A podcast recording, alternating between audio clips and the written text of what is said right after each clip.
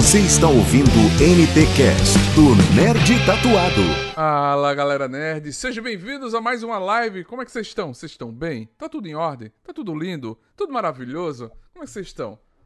Tá tudo preparado para essa live emocionante sobre produção. Hoje estamos recebendo ela, Luciana Pires, seja bem-vinda. Olá, tudo bem? tudo, tudo ótimo. Pode ser né? E o grande Renato Barberi, Barberieri, seja bem-vindo. Olha, eu treinei. Eu tava aqui, treinando.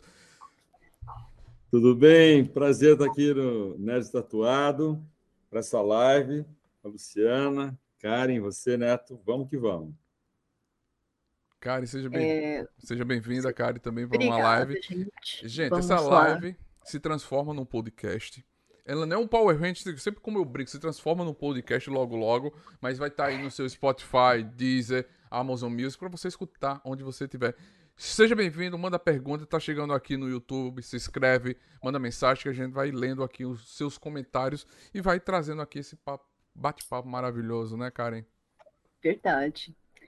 É, vou apresentar aqui a Luciana Pires, cofundadora da Cine Group e produtora executiva há mais de duas décadas. Realizou dezenas de séries de TV, como as superproduções Era Uma Vez Uma História, Mil Dias, a saga da construção de Brasília, e também dos longas Caringã, Ciência para Contar, estrelado pela cantora, cantora Maria Bethânia, e O Alto da Boa Mentira, e Zusa, Homem de Jazz, além de produções para os canais Globo, GNT, CNN Internacional, Lifetime, Band, e ainda comandou atrações com os realities, O Infiltrado, finalista do Emmy Internacional e deu positivo.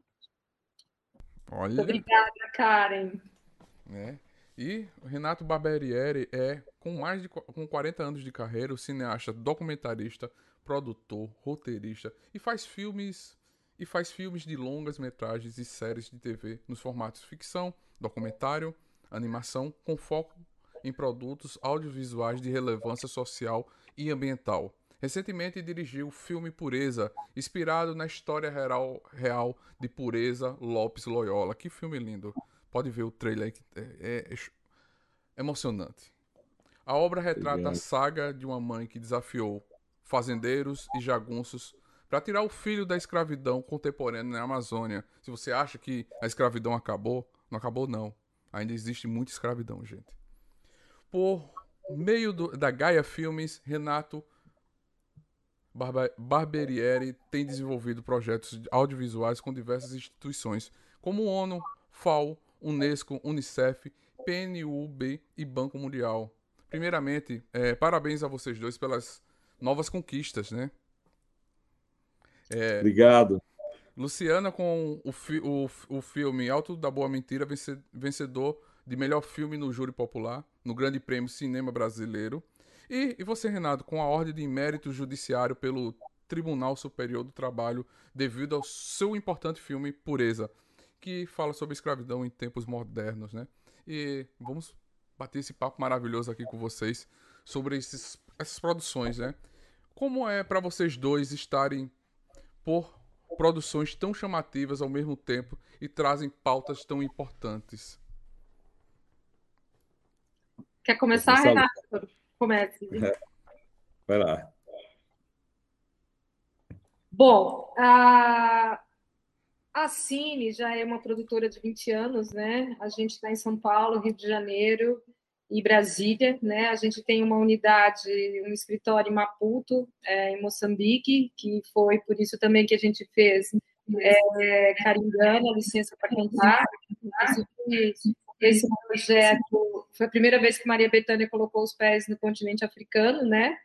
E é claro que aqui na produtora a gente está sempre buscando é, histórias relevantes, histórias que emocionam, histórias que inspiram, né? É, porque eu acho que esse é um objetivo grande do audiovisual, né? É a gente conseguir é, se inspirar em pessoas, né? Com as quais a gente está contando história.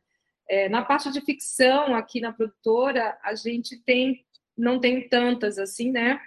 Eu tenho quatro produções grandiosas assim, de ficção, mas é, em sua grande maioria a gente fez histórias e contamos histórias, os realities e, e fizemos documentários de pessoas reais, como por exemplo o Zusa, homem do jazz. O Zusa foi um dos grandes estudiosos de música desse país, né? Ele faleceu há dois anos atrás e não tinha nada, absolutamente nada sobre ele até o momento. E aí nós conhecemos o Zusa e a gente fez algumas séries de música com ele, como O Tempo e a Música, música popular brasileira, Noel Rosa, e isso eram séries, né, de, sobre música. E aí, de conhecer o Zusa, a gente falou, poxa, Zusa, então agora falta um documentário sobre você, né? E aí partimos para contar a história do Zusa né? É, e dentre tantas outras aqui na produtora que a gente busca, né? História sempre. É, a gente tem uma série muito bacana, legal, que a gente já faz há 13 anos, que é as Chegadas e Partidas da GNT, né? Onde a gente fica ali contando as histórias das pessoas que partem, das pessoas que chegam, né? É, e é muito emocionante. Então, é isso que me inspira, é isso que me impulsiona, é isso que me faz querer fazer audiovisual. Uau, que bacana. E você, Renato? Olha, vai nessa mesma linha, sabe? De buscar é, emocionar o público, impactar. Né? A Gaia Filmes, né, que, que eu fundei, já é, desde 92, tem 30 anos a produtora, é, ela é dedicada a muitos temas da brasilidade. Né? A gente tem vários filmes que trabalham com uma linha das relações Brasil-África, né, que o filme mais é, impactante, que, que, que, foi mais longe né, dessa linha, é o Atlântico Negro, na Rota dos Orixás, filmado no, Benin, no Maranhão e na Bahia. É, também nos interessa muito essa recontar essa história brasileira. A história brasileira precisa ser recontada. Né? A gente ainda aprende na escola que o Brasil foi descoberto em 1500. Isso é errado. Já estava aqui há milênios os ameríndios, viviam muito bem, não estavam precisando da civilização europeia. Então a gente fez séries, também séries ou longas ou médias, é, com temas da brasilidade. Né? É, nessa década agora, a última, a gente fez duas séries importantes, que é A Revolta dos Cabanos, que é uma série que, que trata da cabanagem, que é um tema da maior relevância, que nos livros escolares, por exemplo, é um parágrafo, entendeu? Então fala-se muito mais da, da Mesopotâmia, por exemplo, do que da Revolta dos Cabanos, que, que aconteceu aqui, foi a maior tragédia da história brasileira, de todos os tempos, 40 mil mortos, numa época que o Brasil não tinha a população que tem hoje, obviamente.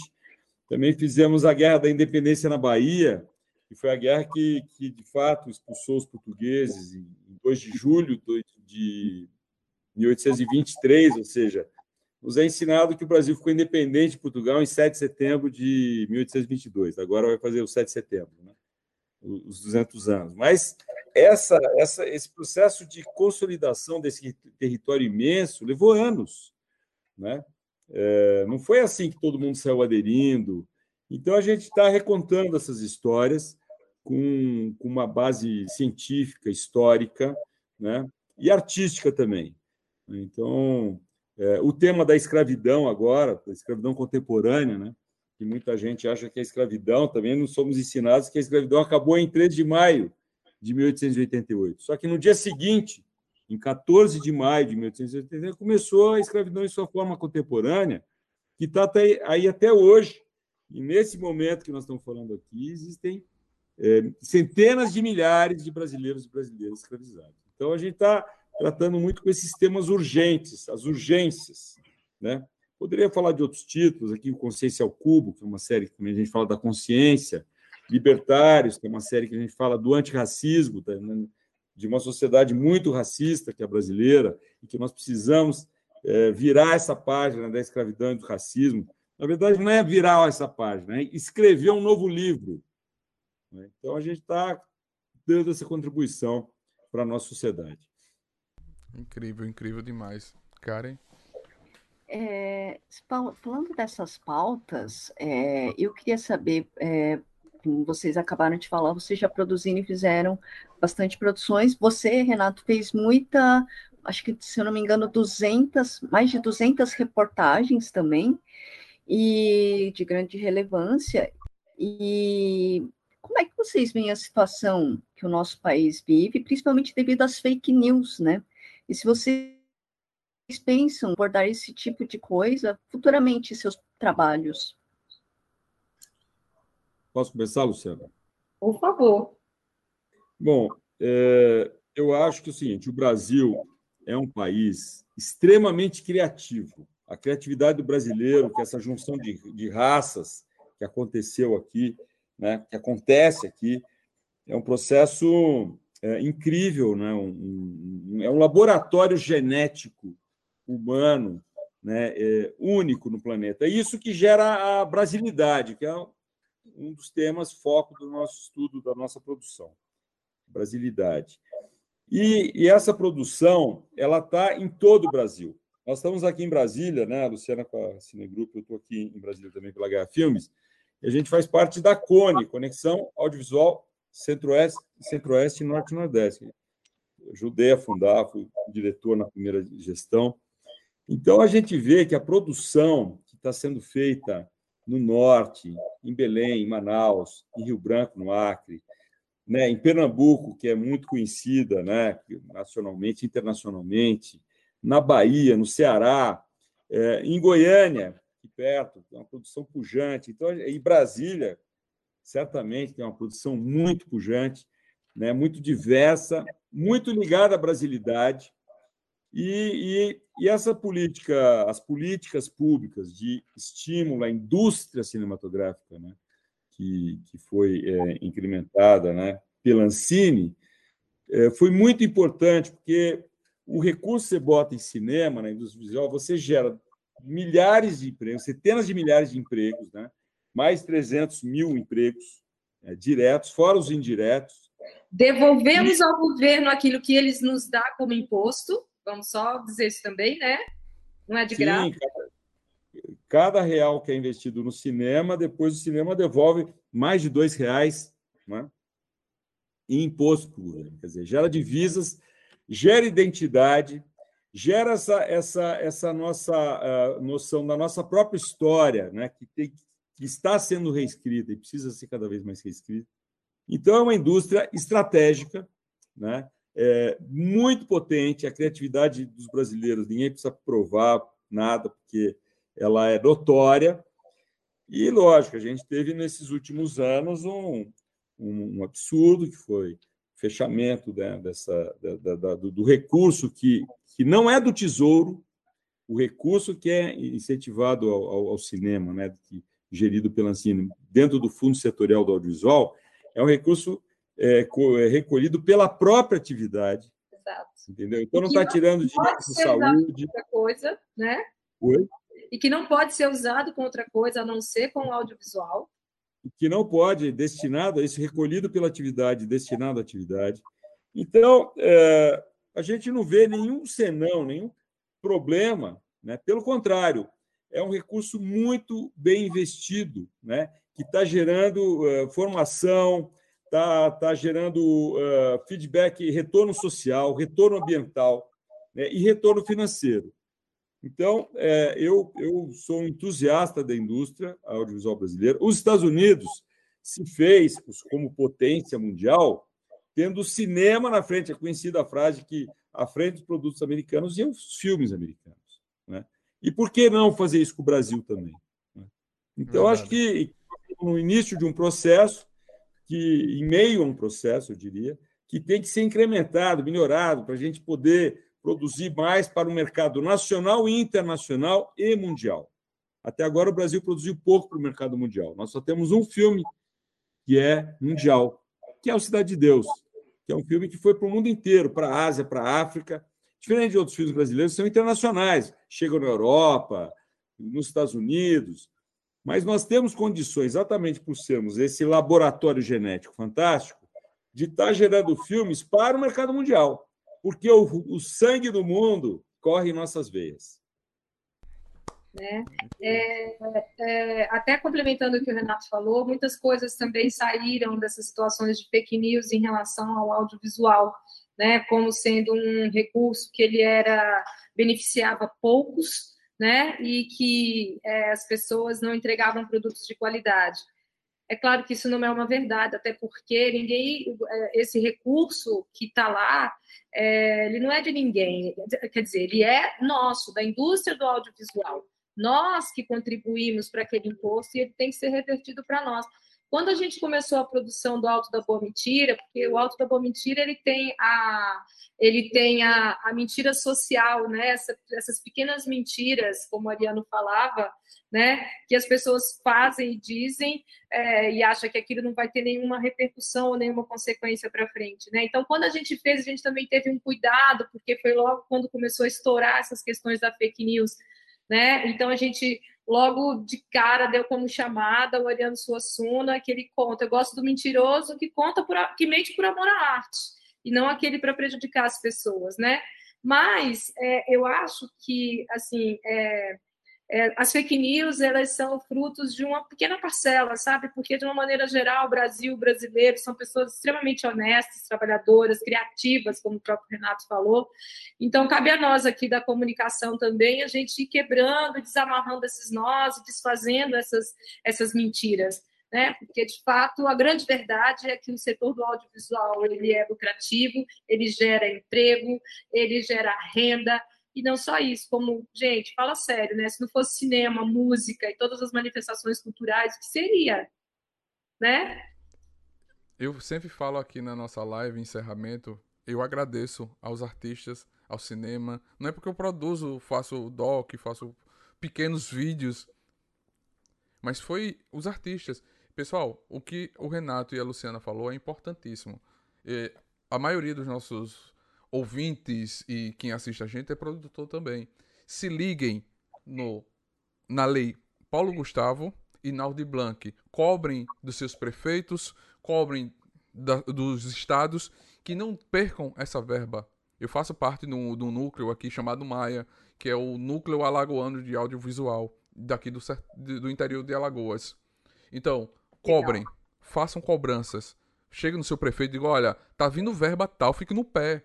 Sim, sim, sim. Não pode perder esse recurso, que esse recurso é como a Luciana e o Renato falou, é um recurso para o audiovisual, não se pode colocar em outro. Não se pode gastar esse dinheiro em outra coisa, tem que ser destinado para o audiovisual. E lutem por isso, é o nosso direito. Exato. E tudo que a gente devolve para o fundo é que o fundo volta a usar com a gente novamente. Né? Então não tem nada de graça né? É tudo mesmo muito bem pensado, muito bem aplicado e a gente devolve com novos licenciamentos, com subprodutos que depois são criados, enfim, é vida longa mesmo para esses conteúdos. Tem mais uma coisa para complementar o que o Luciano está falando, que é, a prestação de contas desse recurso. Bom, primeiro dizer que se não houvesse a política pública do cinema, não haveria o filme Pureza. E nem o Alto da Mentira.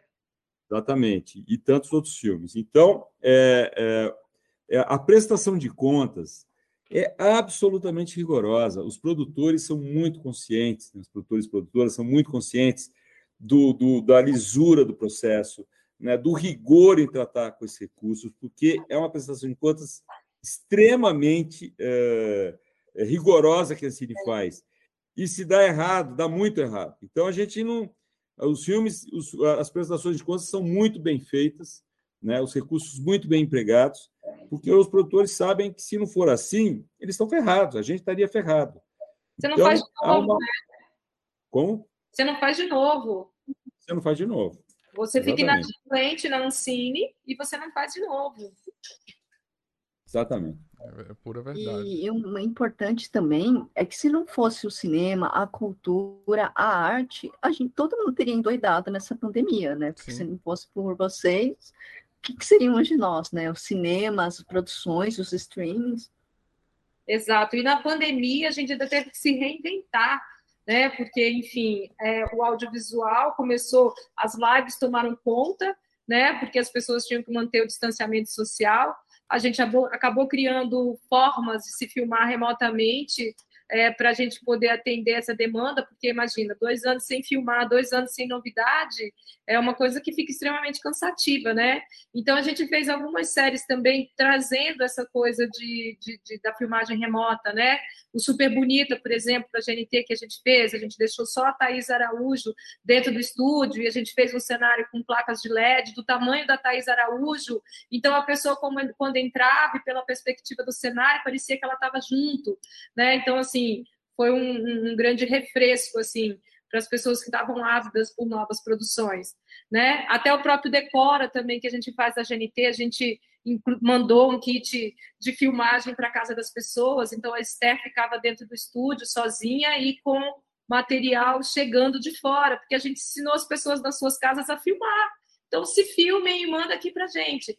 Então a internet tornou-se aí o grande aliado para a gente continuar filmando, continuar, enfim, trazendo novidades, né? E, e, filmando, por exemplo, a gente tem um projeto de partos na GNT, né? Então a gente fez a mesma coisa, mandava um produto, o equipamento todo esterilizado para casa da pessoa, ela abria lá e a gente remotamente ensinava, aperta aqui, faz assim, enquadra assim, põe essa luz assado, faz não sei o quê. E aí foi bem divertido também trazer essa novidade para a televisão.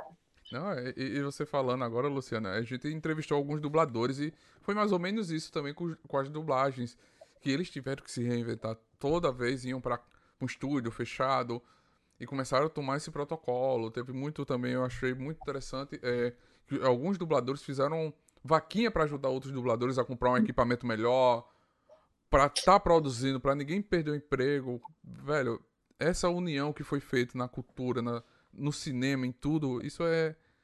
Isso é. É a verdade, é a gentileza que gera gentileza. Isso é o Exato. amor. É a paixão que, que, que mostra uhum. o que é o uhum. cinema. O cinema, o audiovisual, o, o, teatro, a música, isso faz por amor. A gente tem.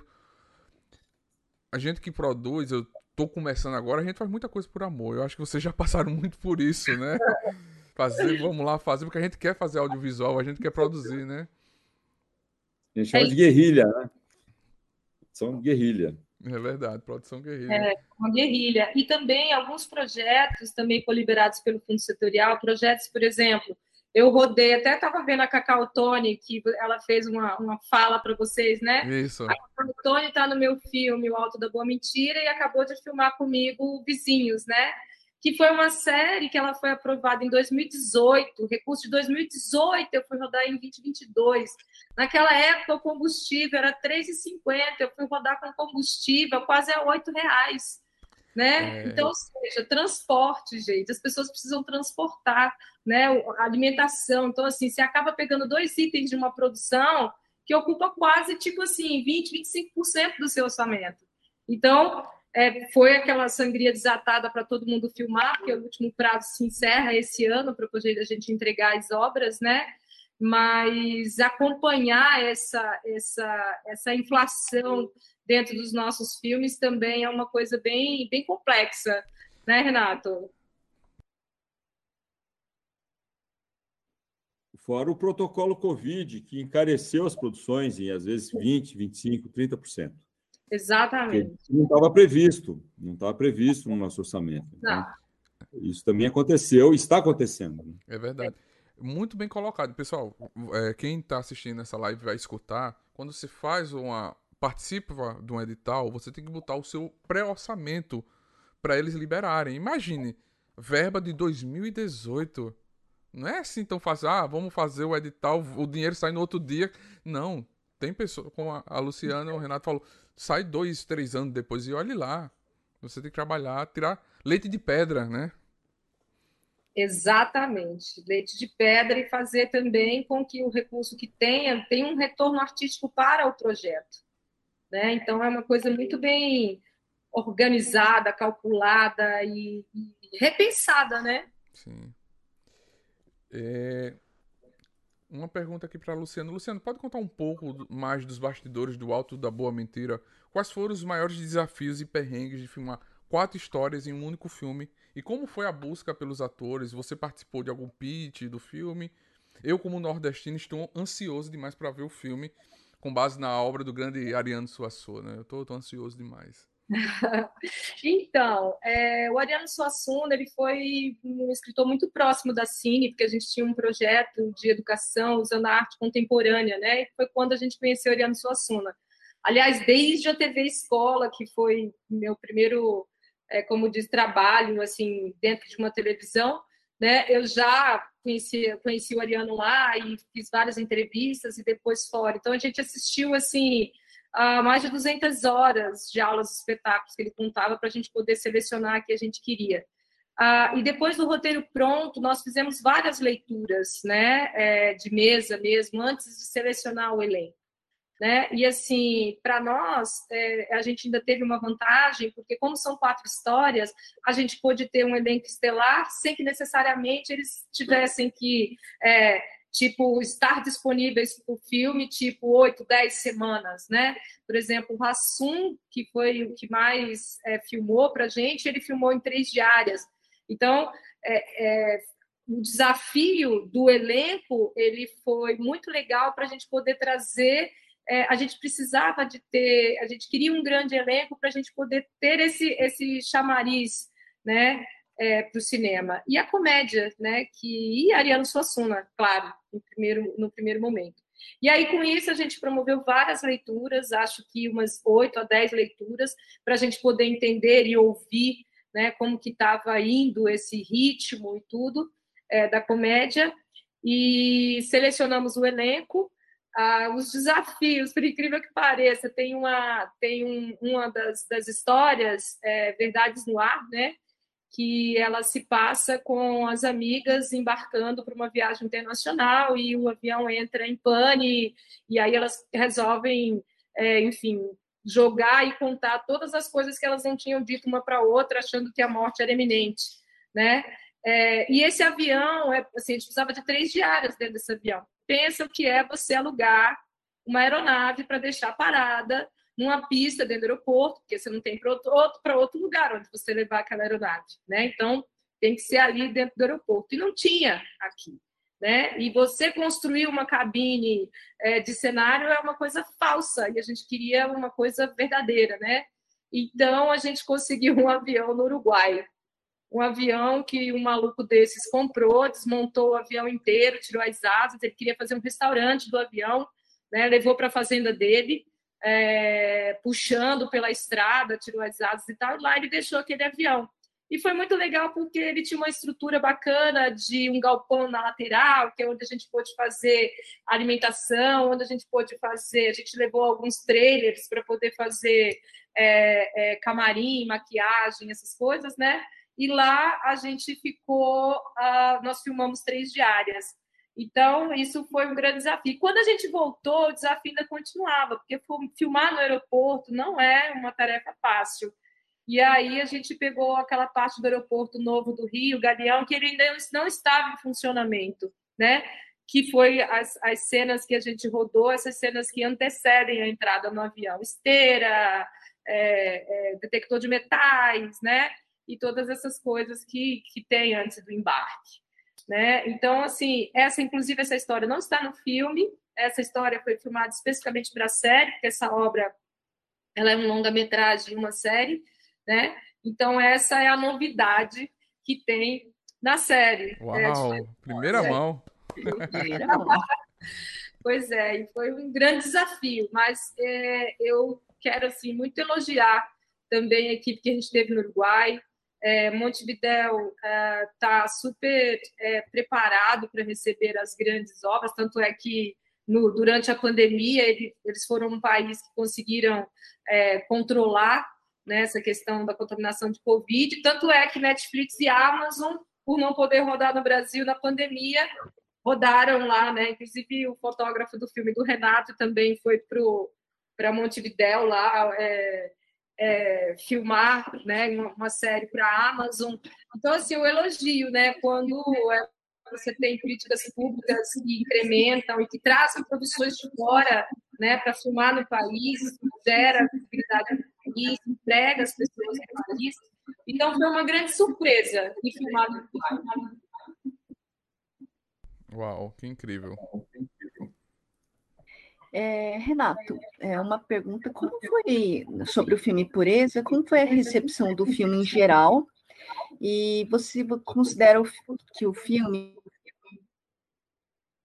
para essas questões tão importantes nos lugares em que ele foi exibido? É, a última pergunta, é, a parte final deu uma engasgada. Você considera que o filme atingiu o papel de levantar as questões importantes nos lugares em que ele foi exibido? Olha, ótima pergunta. É, eu e o produtor, né, Marcos Ligoc Júnior, a gente, ele assina o roteiro comigo também. É, nós desde o início pensamos em fazer um filme, né, que impactasse a sociedade brasileira, né, para que para o drama da, da escravidão.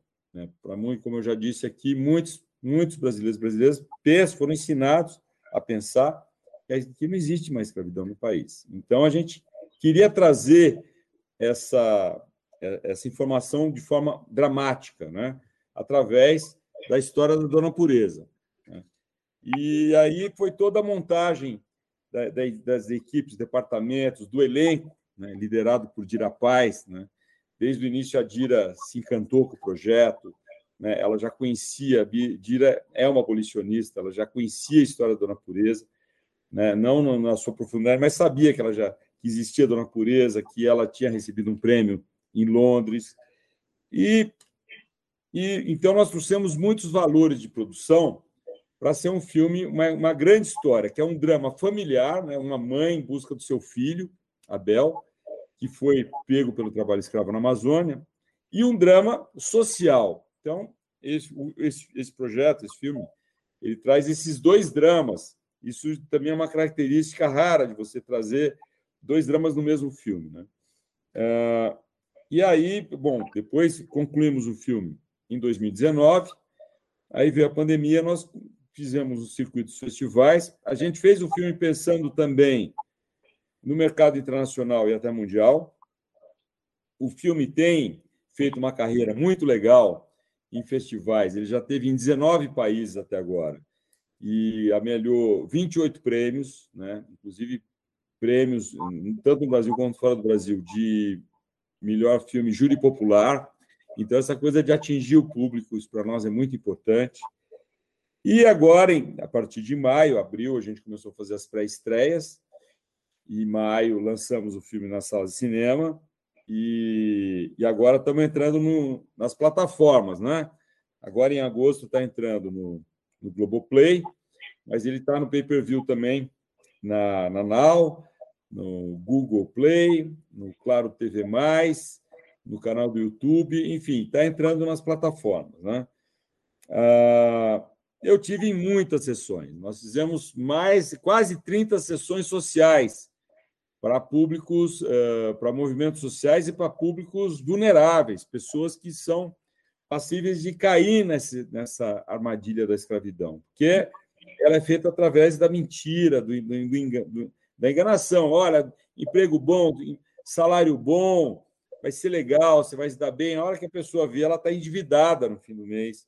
Ela não sabe sair de lá, porque ela está num, numa região longe, longe da casa dela, num outro estado. É, esses aliciadores levam os trabalhadores durante a noite para eles não conhecerem o caminho de um, de um estado que eles já desconhecem. Então, é, é feita toda uma armadilha mesmo. Né? Mas isso é feito para uma, uma larga escala. E nós queríamos trazer isso para o público da cidade, né? É como funciona esse drama. E olha, aí respondendo diretamente a sua pergunta, o, a gente está tendo uma reação muito impactante do público. Né? As pessoas entram na história, né? é um engajamento incrível da equipe, do elenco, né? é uma coisa de bastidor importante que ah, trabalhadores rurais reais que foram escravizados estão no elenco do filme, interagiram com os, com com os atores e atrizes profissionais. Isso também deu uma liga, deu um, trouxe muita verdade para o filme. Algumas pessoas falam que o filme é um documentário de tão real que ele é, as pessoas que conhecem a realidade, e, e o público entra como se estivesse dentro da cena mesmo. Isso, isso, é um feedback que a gente está tendo muito forte. As pessoas saem muito impactadas, né, transbordando às vezes de emoção, né, muitas vezes transbordando de emoção. Então a gente está muito, assim, eu diria até, o Karen, que até superou a nossa expectativa. A gente tinha uma expectativa alta de ser uma história muito tocante, a história da natureza, essa história da, da, da, escravidão e da abolição, porque é uma luta entre escravagistas e abolicionistas no filme, né? E a gente achava que, que tinha uma grande história na mão e que isso poderia impactar. Só que superou as nossas expectativas, né? Eu vi cenas assim no final da sessão, as pessoas aplaudindo, uh, pessoas saindo assim completamente estabilizadas, jovens principalmente, ficaram muito assim impactados porque é um choque de realidade, né? As pessoas estão muito às vezes na bolha, né? Na bolha midiática, na bolha das redes sociais, na bolha assim da, do, do próprio nicho onde vive, estuda, trabalha e de repente é muito importante você ter esse choque de realidade, porque eu acredito, né, como documentarista, que o que vai nos salvar é o real, é o contato com o real que vai nos tocar, nos emocionar, nos gerar os sentimentos, né, que muitas vezes a gente está desvinculado dos próprios sentimentos. Então, a pureza traz, traz essa, essa, vamos dizer, essa tapeçaria de, de, de emoções de emoções, de, sentimentos, de história, né? e de arte também, porque a gente fez muito pensando na arte cinematográfica, né? tudo isso. O incrível, eu ainda não tive o prazer de ver o filme, mas só no trailer eu me emocionei. Tava fazendo a pauta com a Karen e tava pesquisando sobre você, Renato. E vi também o filme Servidão, que também retrata bastante sobre essa escravidão. E me tocou uma cena que eu puxei da memória lá do fundo essa galera milênio de hoje em dia não vai ter essa, essa vista que a gente tem. Eu tenho quase 40 anos, 36 anos, de ver no jornal essa cena que você botou no seu documentário de crianças trabalhando na cavoaria, sendo escravo. Isso a gente via direto no jornal. Hoje em dia está apagado, mas é uma realidade nua e crua que ainda existe no Brasil. E se você botar no filme, botar na sala de cinema, isso faz com que as pessoas mudem a cabeça e comece a ver. Essa galera que não sai da frente do computador como eu hoje em dia, precisa ver no cinema o que tá acontecendo mesmo, né? Parabéns Legal. por isso.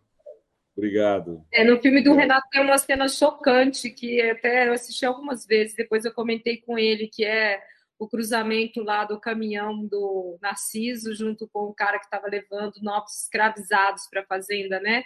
E eles param o caminhão um do lado do outro, um voltando e o outro indo, e eles começam a rir, comentando sobre aquelas pessoas que estão sendo levadas, né? É, é tocante aquilo, tocante. É, assim, eu acho o filme do Renato realmente assim uma obra de arte. Obrigado, Luciano. Verdade. Obrigado mesmo. E falando sobre essa questão também, é, você, Renato, e a sua equipe foram ao local e entrevistaram muitas pessoas envolvidas em casos de escravidão moderna, desde vítimas até mesmo pessoas que aliciavam as vítimas.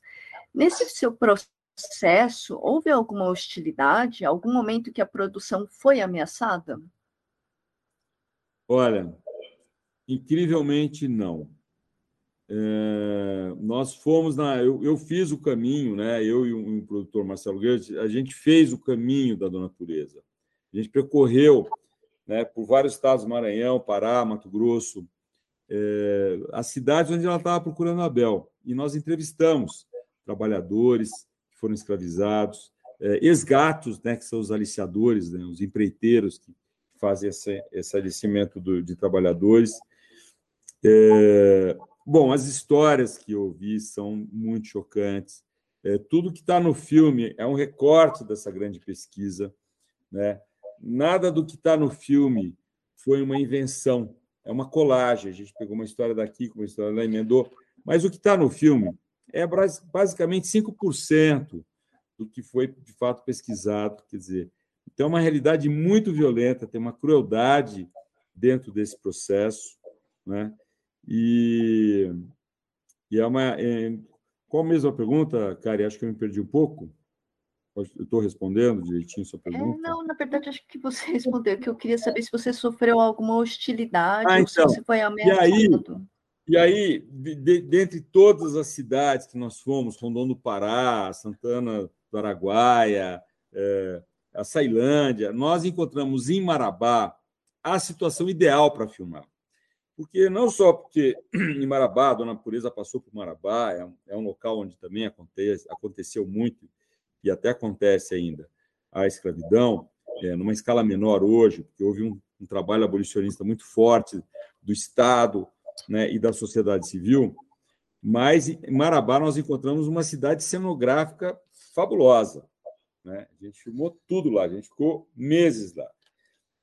E, e Marabá teve uma época que chamava Marabala, porque era uma cidade muito violenta, tinha matadores e tal. Bom, agora que nós fomos lá filmar, a gente chegou, chegou chegando, né? Porque você chega uma equipe de cinema, é um circo, né? De fato, com estrutura, caminhões, é, carros, frota de veículos e, e a equipe de 80 pessoas, um elenco de mais 50, fora centenas de figurantes, enfim. É realmente um, um circo. Né? E nós não tivemos um olhar atravessado, nós não tivemos uma palavra é, é, rude. É, pelo contrário, a cidade nos acolheu. Porque quando a gente chegou, a grande mídia também local, a mídia local, rádio, televisão, jornal impresso, blogs, foram nos entrevistar e, e, e tiveram muita curiosidade né, sobre o filme Pureza. E é, eu não sei, às vezes eu digo que a gente estava protegido pelo manto da mãe, né, coisa do, do filme ser a mãe, o amor de mãe, um amor de um destemido, né? porque a Dona Pureza é, sobretudo, destemor, o amor com destemor, que rima isso, né? está é, tá muito presente. Eu acho que a gente teve essa proteção desse manto da, do arquétipo da mãe. E isso, sou muito grato, porque não tivemos nenhum incidente, a equipe, né? Porque você sai para filmar, você quer que todo mundo volte inteiro, sem acidentes, né, Luciano? A gente faz um trabalho muito é. grande de. A gente cuida da equipe. É. De equipe, um trabalho preventivo, um planejamento muito grande para não ter porque é, é, uma, é, um, é um fenômeno, né? um filme, de fato, você mexe com forças. Né? Você, de fato, mexe com forças.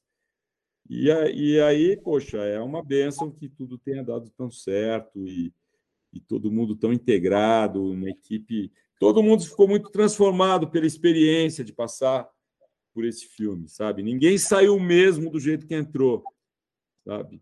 e, e todo mundo muito inteiro, sem nenhum incidente e sem nenhuma agressão. Então, acho que é como tem que ser, civilizadamente. Nós vivemos numa sociedade que ela não é para ninguém ficar agredindo ninguém, é a convívio das diferenças, né? Então, bacana. a gente tá, foi, foi, bem. Bacana, bacana. Tem, eu vou ler um comentário aqui. É, a Ellen Martins botou aqui ó, no, no chat. Pureza é um filme, é mais que um filme é um retrato de uma heroína real que está viva, uma mulher negra, nordestina, sem estudo que sozinha conseguiu mudar a história de centenas de pessoas. Para, parabéns pelo comentário, Eli. Obrigado, Eli Martins. Ótimo, ótimo comentário. E até é, eu, eu acho que assim, a Dona Pureza é uma mulher simples, de fato, e ela moveu essas montanhas todas. Né? Teve reconhecimento internacional. Né? A política pública né, ela contribuiu para o início da política pública e o Estado brasileiro passou a reconhecer que existia escravidão no Brasil, porque até então o Estado também achava que tinha acabado lá em 13 de maio. Né? Então, se a dona Pureza conseguiu fazer isso, imagine todas as mulheres, todos os homens desse país, né, imbuídos desse amor e do destemor, né, e, e numa cooperação muito grande, nossa, a gente transforma esse país mesmo. É verdade. Né? É, cada um de nós é uma usina nuclear, eu diria. É a Dona Pureza mostra muito isso. Ela é uma grande usina e muito inspiradora para que todos nós sejamos. Entendeu? Sim, sim. Bacana, é verdade. Luciana, você falou aqui que o filme O Alto da Boa Mentira está virando uma série, né?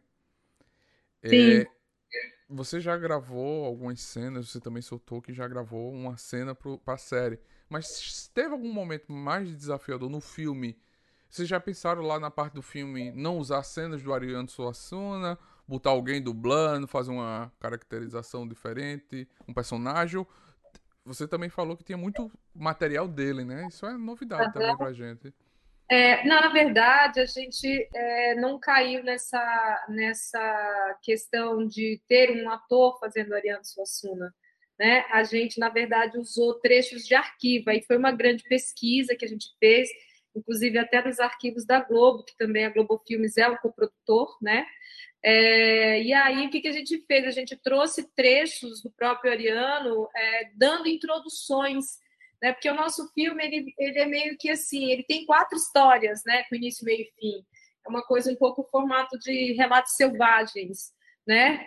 É, é, então, assim, é, o desafio era escolher tantas histórias dentre tantas que o Ariano contava. E depois foi selecionar todos esses trechos que a gente queria do Ariano para fazer a abertura do filme, até para que essa mentira não ficasse de graça, né? A gente tinha que começar a explicar, porque muitas pessoas sabem e conhecem quem é o Ariano Suassuna, mas quando você parte para o mercado internacional, talvez as pessoas não conheçam, né? E isso poderia ficar solto. Então a gente trouxe trechos reais do Ariano Suassuna, entremeando, né? Essas histórias e isso deu uma super bossa no filme. A série também, quando a gente filmou, a gente filmou já as duas coisas. A gente já tinha o roteiro da série e o roteiro do longa, né? Porque não dá para você armar o circo novamente, né? Então a gente filmou e, enfim, quando a gente a gente já sabia o que, que ia para a série e o que, que ia para o longa, né? Então foi foi bem bem interessante fazer esse exercício, né? Mas na série também a gente traz o Ariano em todos os episódios ele aparece, né? mas numa situação real. Até porque também tem essa qualidade da imagem, né? Às vezes, em alguns trechos que a gente usou do Ariano, vale pelo Ariano e pela história e pela forma como ele está contando, muito mais do que pela qualidade da imagem, né? Então, a gente tem esses momentos meio toque, né? Dentro do, dentro do longa. E aí é muito legal, porque só a introdução do Ariano já te leva a imaginar o que, que vai ser como que você vai é, é, colocar na dramaturgia aquela história. E a gente ele, elegeu, na verdade, as histórias que tinham o maior número também de, de acessos e comentários, né? A Disney, né? Imagina, como assim? E é o máximo vê-lo contando que, poxa vida, eu não sei o que é Sarborucan e agora também não fui à Disney. Ele diz, vou cair em desgraça, né? Porque nunca fui à Disney né? E assim, eu também nunca fui à Disney, confesso, e nem tenho vontade. Se você quer bem saber, eu fui para outros lugares. Mas trazer o Ariano para dentro da série foi ir para o longa também foi, foi encantador. Não, essa, essa que você falou do da Disney é incrível. Eu pesquisando, a gente faz uma pesquisa para fazer a pauta, os comentários no trailer. Você lembra, você sabe o spoiler que tem da Disney aí todo mundo, como assim? Como assim a cena da Disney? Como assim? E o povo já comentando, compartilhando o link do vídeo do, do, da Disney. Eu disse, eita, eu lembro que eu assisti. Olha. Não, porque essa, essa cena e essa fala específica, ela foi também uma fala do nosso ministro da Economia, né? Naquela época. A gente já tinha filmado essa cena, inclusive. Né? Ele questionando lá, e assim, as pessoas questionando que agora todo mundo podia ir à Disney, é. né? Puxa. É. Verdade. Agora... Uma que eu achei muito engraçada é quando ele vai assinar o autógrafo, né? O papel do Leandro Hassum. Aí tem duas, as duas irmãs, o é. Edja e o Ed. O Edna. O Edna e o Ed.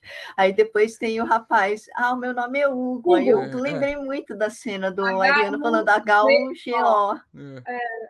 Não, e, e, assim, eu vendo muito de fora, até um dia eu vou perguntar isso pro, pro Leandro Rasson, que eu imaginava que ele tinha um pouco, é assim, vamos dizer assim, com a cirurgia, eu disse, não, eu acho que ele não vai gostar, mas quando eu vi aquela, aquele toque sutil dos dois personagens, eu disse, caramba. Sim, e foi incrível. muito incrível achar, assim, a gente falar, não, tem que ser o Rassum, e ele topar, né, porque às vezes as pessoas é. emagrecem, elas não querem mais ver quem era aquele outro dele, Sim. né?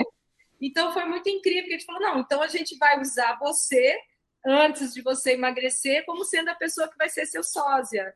Né? E isso assim ficou é, muito muito divertido porque é a mesma pessoa em momentos diferentes, né? Mas não foi planejado assim, porque na verdade a gente ainda estava produzindo roteiro, escrevendo roteiro e tudo mais, e ele estava lá na, na lida dele, é. né? E aí, puxa, perfeito. Perfeito, ficou perfeito. Vamos, vamos fazer isso.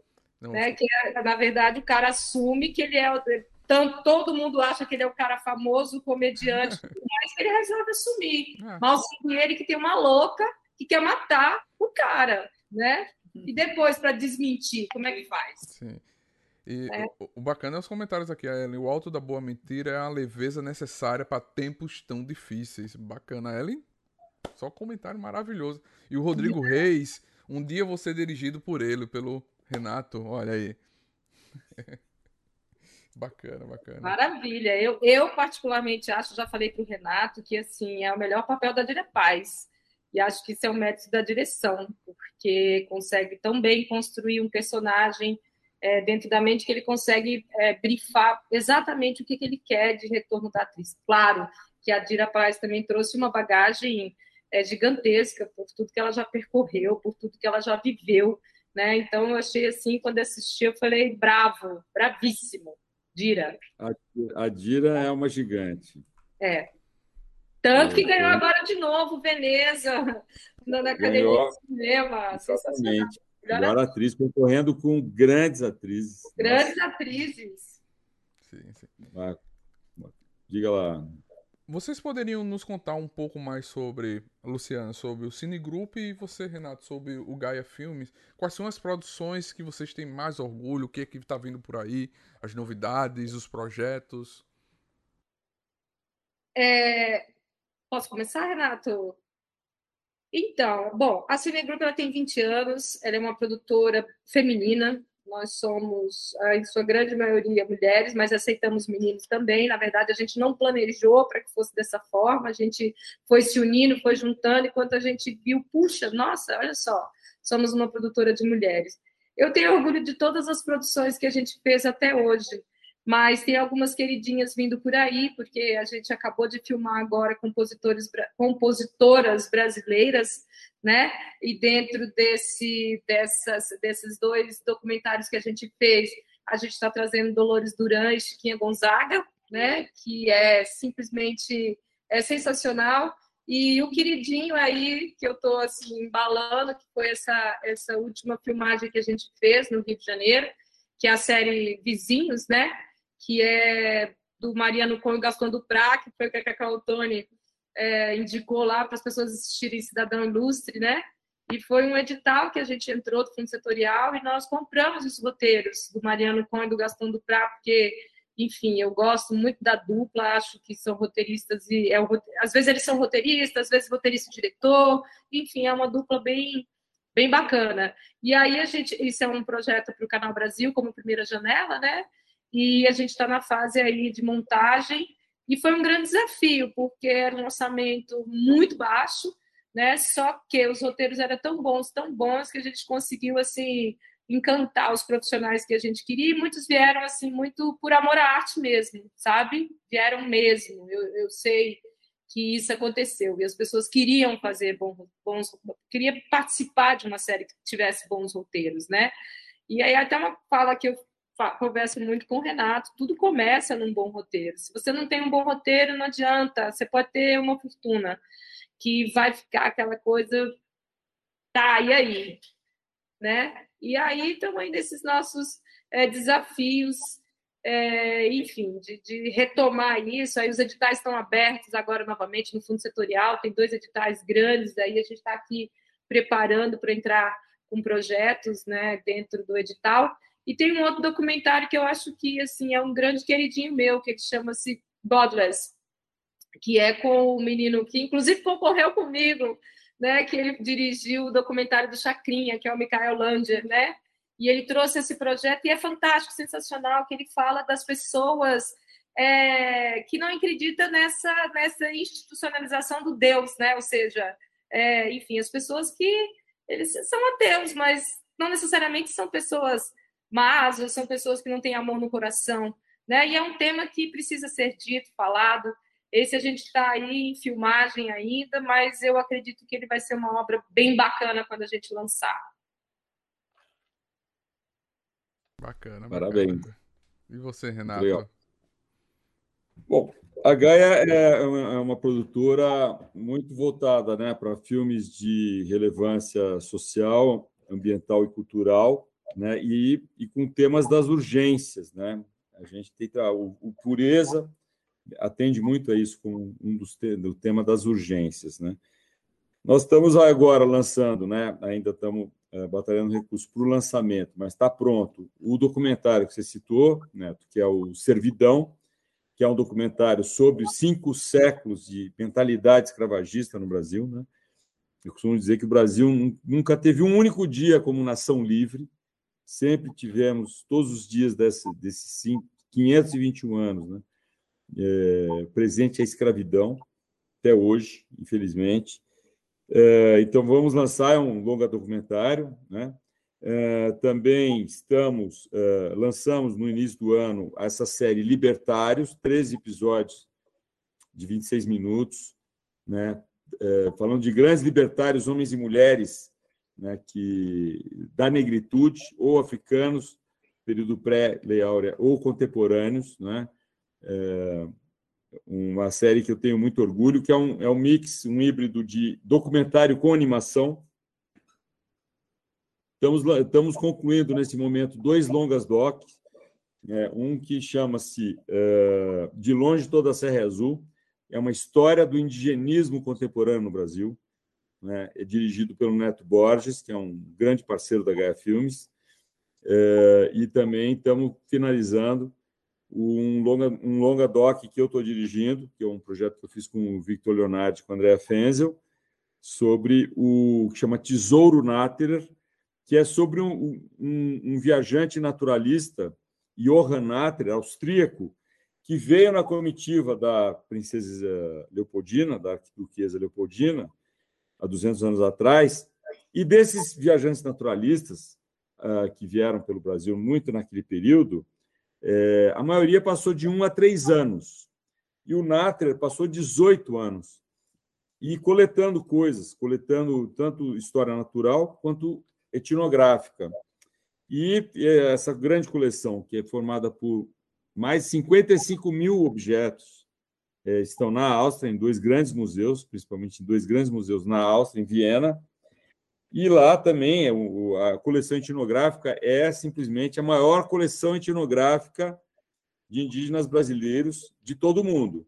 Para você ter uma ideia, só, só dos Manau, os índios Manau, que deram origem ao nome da cidade de Manaus e que foram extintos. No Museu Amazônico de Manaus tem uma peça dos Manaus. E na coleção Nátria tem 18 peças. Né? Tem uma coleção dos Munduruku, 200 peças, mas peças que os Munduruku de hoje não produzem mais, porque houve um, um processo, né? esse processo né, muito é, massacrante né, com a população indígena, com a cultura indígena é, no Brasil. Então, nós estamos nós estamos lançando esse filme também, estamos concluindo ele, vamos lançar provavelmente esses dois filmes, né? Janela dos festivais, é, para depois entrar em circuito em 2023. Então, é uma equipe é, bastante aguerrida, uma equipe pequena, porque a gente só produz conteúdo, né? a gente não produz uh, outras linhas, né? é, só conteúdo, ficção, documentário e animação. E a gente vai misturando também, fazemos muito doc-fic, que é o documentário com elementos ficcionais. É, o, o, Pureza é baseado em fatos reais, ou seja, flerta muito com o documentário, e tem os trabalhadores reais, os, libertar, os abolicionistas também são os verdadeiros abolicionistas contemporâneos que estão no filme, e também a gente tem trabalhado com o hibridismo de documentário e animação, e também só animação para público infantil de 0 a 6 anos, de 6 a 12 anos. Então, a gente está trabalhando com um espectro de público muito amplo, né, com todos essas, uh, esses formatos, principalmente longa e séries. Né? E, e, uma série que eu amo, sim, que eu tenho o maior carinho, que nós estamos uh, batalhando a segunda temporada, que é A Consciência ao Cubo. São cinco episódios de 45 minutos, que fala do fenômeno da consciência tão necessária né, no nosso tempo, a consciência, né? quanto que a gente precisa. Então, a gente investiga a consciência pelo, por filósofos, por neurocientistas, é, por uh, psicólogos uh, e por espiritualistas também. Então, e, e chama consciência ao cubo, porque na verdade a gente pega três grandes homens e mulheres pensadores, pensadoras, né, desse tema da consciência, e, e por isso o, o ao cubo, né? São três pessoas que, que, que estruturam cada episódio, né, dentro de um eixo temático, né, único, né? Cada episódio é um, é um eixo temático. Então, a gente está navegando por essas áreas, fora outras produções que a gente está indo assim, mas eu já dei uma, uma visão né, em cima do que você me perguntou. É, o pessoal, vai estar tá aí na descrição os links para vocês procurarem o Cine Group, o Gaia Filmes, os canais, né? Karen, você quer fazer a, a 17? A pergunta 17? Sim. É que a gente já tem várias, né? Que a gente está selecionando. Vai para cima, vai para baixo. É, Renato Barbieri por Renato Barbieri. 40 anos de amor pelo audiovisual. Você já realizou a maioria dos seus sonhos na área? Olha, depois de, né, agora 40 anos, assim, é, eu me sinto muito realizado, assim, é, várias vários projetos, né, surgiram ali como uma ideia, né, e depois se tornaram filmes ou séries. Então, assim, eu diria que eu é, tenho uma produção que me deixa muito satisfeito, assim, muito leve. Mas, lógico, você vai caminhando, vai desejando fazer novos projetos, às vezes mais ambiciosos, inclusive, né? Então, eu estou muito assim estimulado a fazer os novos projetos, né? E, e com sentimento assim, porque também essa coisa do tempo, eu falo para os jovens, vivam muito, né? porque o tempo é o orixá mais precioso, mais incrível, é o tempo, né? porque ele vai dando uma densidade, uma textura, né? um, uma é uma tapeçaria, né? Que você vai ao longo da vida construindo uma tapeçaria, né? E eu acho que o tempo é muito importante. Então, agora, né, com 64 anos, eu eu diria que já fiz uma, uma boa parte dessa caminhada, mas eu pretendo filmar até os 90. Se eu tiver saúde, sim, sim. se Deus quiser, a gente chega lá. Muita axé, vai ter, vai ter muita. Axé, axé. Luciana Pires por Luciana Pires, uma mulher no audiovisual Bom, eu tenho muito orgulho das obras que eu já fiz até hoje. Foram obras que impactaram as pessoas e eu tenho a, a como diz, esse, esse retorno, né, do que as pessoas falam, comentam e tudo mais. É, eu ia brincar, falei, acabei de atingir a maioridade, né? Mas eu tenho sim obras muitas que eu ainda quero fazer, é, temas que eu ainda quero abordar é, linguagens que eu ainda quero experimentar, né?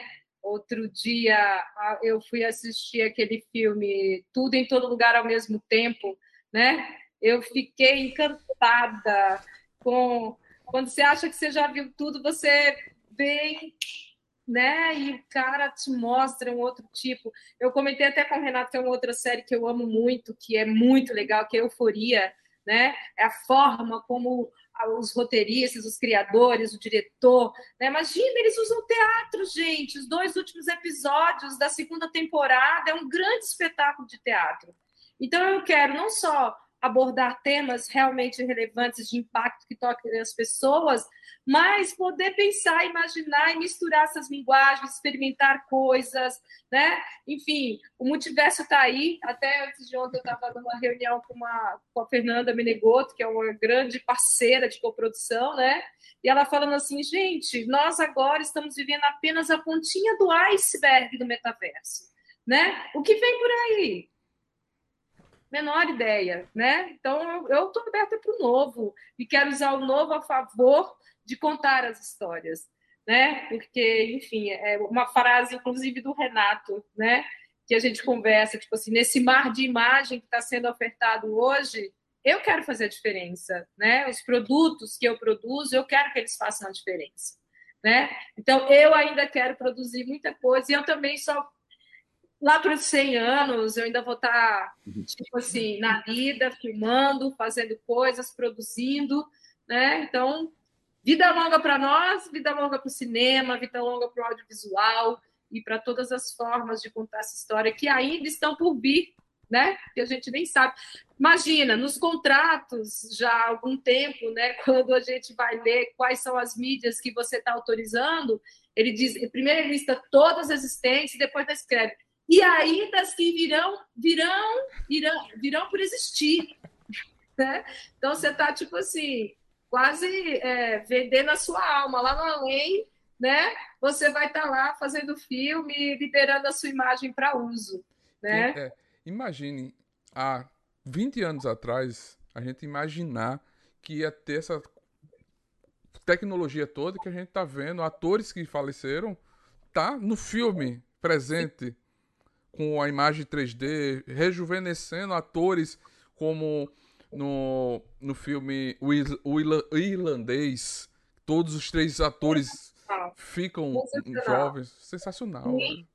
Não, aqui em Brasília teve um show com o Renato, Renato Russo. Eles fizeram um sistema de projeção, onde você tinha projeção 3D, então você parecia que ele estava lá. E isso, gente, é bem, como diz, arcaico, né? Fora o que está vindo por aí. Sim, verdade. É, essa conversa aqui, nossa, é ficção científica.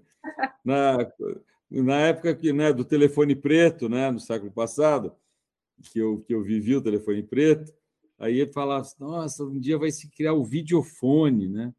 Falasse em videofone, mas nós estamos aqui no videofone, não, uma videoconferência. É verdade. Quem imaginava com a internet discada, a gente podia estar, tá, cada um, Brasília, São Paulo, a gente já teve colaborador dos Estados Unidos fazendo live, a gente já recebeu atores do México, Estados Unidos aqui fazendo live, entendeu? É, isso é tecnologia. É, é doida para eles criarem logo esse teletransporte, né? Eu só acho que é uma coisa, eu só acho que é uma coisa que vai doer. É, também. Mas lembrando que agora, passados dia 31 de julho de 2022, nasceu George Jetson, é. né, dos Jetsons, segundo o Google, né? É. Então ele acabou de nascer, ele está com um mês agora. É aí, ó. Bom, já estou ouvindo que o homem de mil anos já nasceu desde o ano passado. Então. É, é, pelo filme de Volta para o Futuro, a gente ia ter carro voador em 2020, né? Até agora nada, né? É. Eles estão adiantados aí, já já a gente vai ter. Mas, gente, infelizmente a nossa live está chegando ao final. Ah, meu. O bate-papo está muito bom, muito maravilhoso. A gente sempre faz uma Sim. pergunta para os nossos convidados que a gente pede para deixar, deixar uma mensagem aos nossos seguidores e indicar um filme, um livro e uma série. Eita! Quer começar? Bom, eu, eu vou dizer assim uma frase que é muito importante para mim. Nunca deixe de sonhar. Porque é através do seu sonho que você vai conquistar e vai, enfim, abrir seu horizonte, né? Ouça o outro, aceite as diferenças, porque elas estão aí simplesmente para tornar a vida muito mais legal do que o que a gente imagina, né?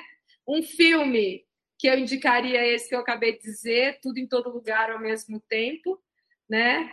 É, um livro que eu indicaria é um livro que pode parecer simples, mas ele não é, é um, de uma extrema profundidade. Não é da área, não é do cinema nem nada, mas faz parte dessa de uma, enfim, de coisas que a gente descobre e que a gente trabalha para poder ter forças para seguir a nossa jornada, né? Que são as sete leis da espiritualidade, porque é meu livro de cabeceira, eu sempre leio algum capítulo antes de dormir e sempre aprendo muita coisa. E olha que eu já li esse livro, acho que mais de 15 vezes, mas ele continua me ensinando muita coisa. E você, Renato? Legal, muito bom. Bom, é, eu sou um grande admirador do Denis Villeneuve, né? desde o Incêndio, o primeiro filme que ele fez. É, eu eu assisto tudo que ele faz.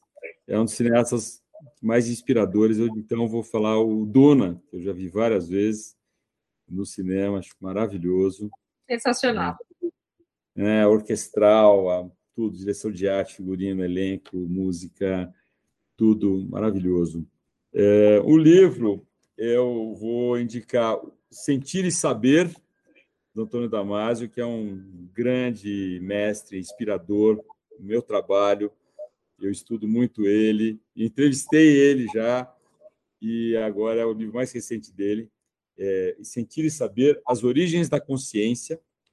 E como série, eu vou indicar uma série, essa mesmo que a gente fez, Consciência ao Cubo, que está na Amazon, está no Curta On, no Now, está é, na Tamanduá TV, tem essas plataformas todas convido as pessoas a assistirem, né? Que é, eu costumo dizer que ela é um, é um legado intelectual, né? Que eu, que eu, que eu entreguei, que é Consciência ao Cubo, e, e, e fica a dica aí para todos e todas. Ah, então eu quero falar um último, que foi também uma obra da Cine, rapidinho, que foi Retratos de uma Pandemia. Foi uma série de cinco episódios que a gente fez para exibição na Globoplay. É, o Einstein, dentro desse de toda essa pesquisa e investimento que ele faz em saúde. Foi simplesmente brilhante. Desde os primeiros dias da pandemia, ele começou, ele contratou uma equipe técnica e começou a filmar absolutamente tudo, porque, enfim, isso é a nossa história, né? a história da humanidade. Então, depois eles nos chamaram para a gente poder montar, fazer a série, e aí a gente ainda filmou mais um pouco, né? Então, tá no Globoplay, inclusive gratuito, você não precisa assinar a Globoplay para poder assistir né? Porque a Globo, o Globo entendeu ele como sendo uma, uma série de grande relevância que as pessoas têm que assistir. Então tá gratuito, tá no Globoplay, assistam. Hum, muito bacana, Karen. É, faltou só a mensagem do Renato também. Uma mensagem, ah, mensagem especial para os seguidores, para as pessoas que vão ouvir. Olha, eu, eu minha mensagem é que é, amem a vida, a vida é a coisa mais preciosa que a gente tem. Né? Fora da vida é o nada. Então vamos cuidar da vida. A vida está sendo muito destruída, né? As, as, florestas. Então vamos cuidar da vida. A nossa espécie foi é, criada na evolução para cuidar da vida, não para destruir. Então vamos fazer o que é a nossa vocação. Bacana, bacana. Eu quero agradecer a vocês. Gente, como a gente sempre encerra aqui a nossa live, é, eu quero pedir a vocês que votem consciente. Em outubro, tá vendo a eleição aí? Vejam o melhor para o Brasil. Vejam o melhor para a sociedade. Vejam o melhor para a gente. Seja A, B, C. Faça a sua escolha. Não vote nulo, não vote branco. Faça o seu direito, que é votar faça um voto consciente. O seu voto vai mudar muito, vai fazer mais quatro anos da nossa vida. A gente precisa que a gente vote consciente. E como eu sou um trabalhador da saúde, eu trabalho no SUS, viva o SUS, viva a ciência, viva os artistas, né? Não tem como eu não encerrar nesses dois anos de, de live que a gente começou, eu sempre encerro assim, agradecendo ao SUS, agradecendo aos artistas, agradecendo a cultura nacional, valorize os nossos artistas, os nossos diretores, o nosso cinema. Foram eles e são eles que nos alegram. Tem um, um, monte de coisa Marvel, mas eu não deixo de ver meu filme nacional, de ver meu filme dublado, porque eu sei o amor e a dedicação e o trabalho grande que eles têm. Porque não é fácil ser artista no momento que nós estamos vivendo. Não está sendo fácil ser brasileiro nesse momento que a gente está vivendo. Mas vamos mudar. Vamos voltar consciente, vamos fazer o certo, vamos à luta. Quero Boa. agradecer. Então, Faustino, só para terminar, é, assista então Retratos da Pandemia. Você vai ver toda a galera do Einstein, médicos, infectologistas, dos mais renomados, e a frase é: estava claro que se não fosse o SUS e o distanciamento social, eu não vou falar aqui, porque eu ia é. falar um palavrão. Mas... Eu, eu tô arrepiado, sério. Sério, porque me emocionou falam, de verdade. Falam com muita, com muita verdade, que assim, que o SUS foi o grande, o grande, enfim, salvador de todos nós. É verdade. O SUS foi. Eu trabalho na. Vivo o SUS. Eu trabalho na Secretaria de Saúde. Não sou da área da saúde, mas sou coordenador de tecnologia e eu vejo o amor, a dedicação dos médicos e enfermeiros que estão lá batalhando pelo SUS. Isso é amor de verdade. Eu me emociono. Sim. E me corrija se eu estiver errado. Foi uma mulher negra, cientista, que descobriu a vacina aqui no Brasil. Isso é incrível. É, eu não tenho essa propriedade para dizer te afirmar isso, é, mas enfim. Mas é incrível isso, ver o amor. E parabéns. Eu vou assistir esse documentário, vou assistir todos os documentários que vocês indicaram. Muito obrigado. Foi maravilhoso, foi encantador e mágico aprender. Para mim foi uma aula, foi um amor, uma dedicação que vocês dois nos mostraram aqui nessa live. Vocês eternizaram Verdade. o amor e a paixão que vocês têm pelo trabalho, pela vida de vocês e a obra.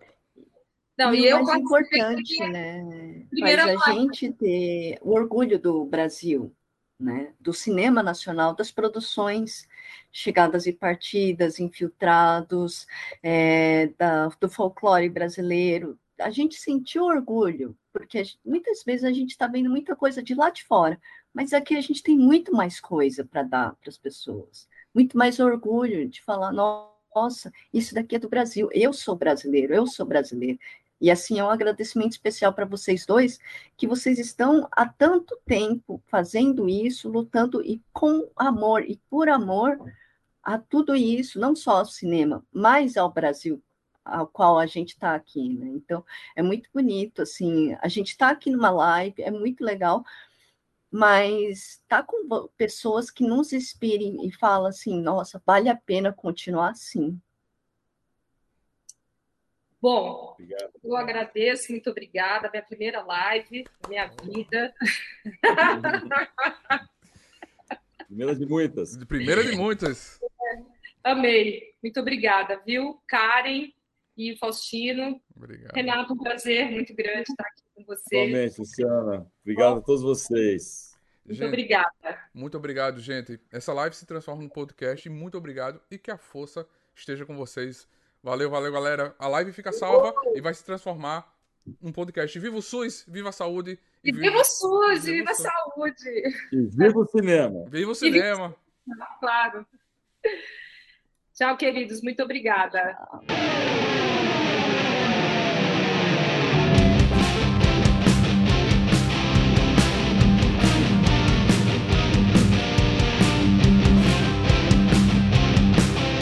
Você acabou de ouvir NTcast, o Nerd Tatuado.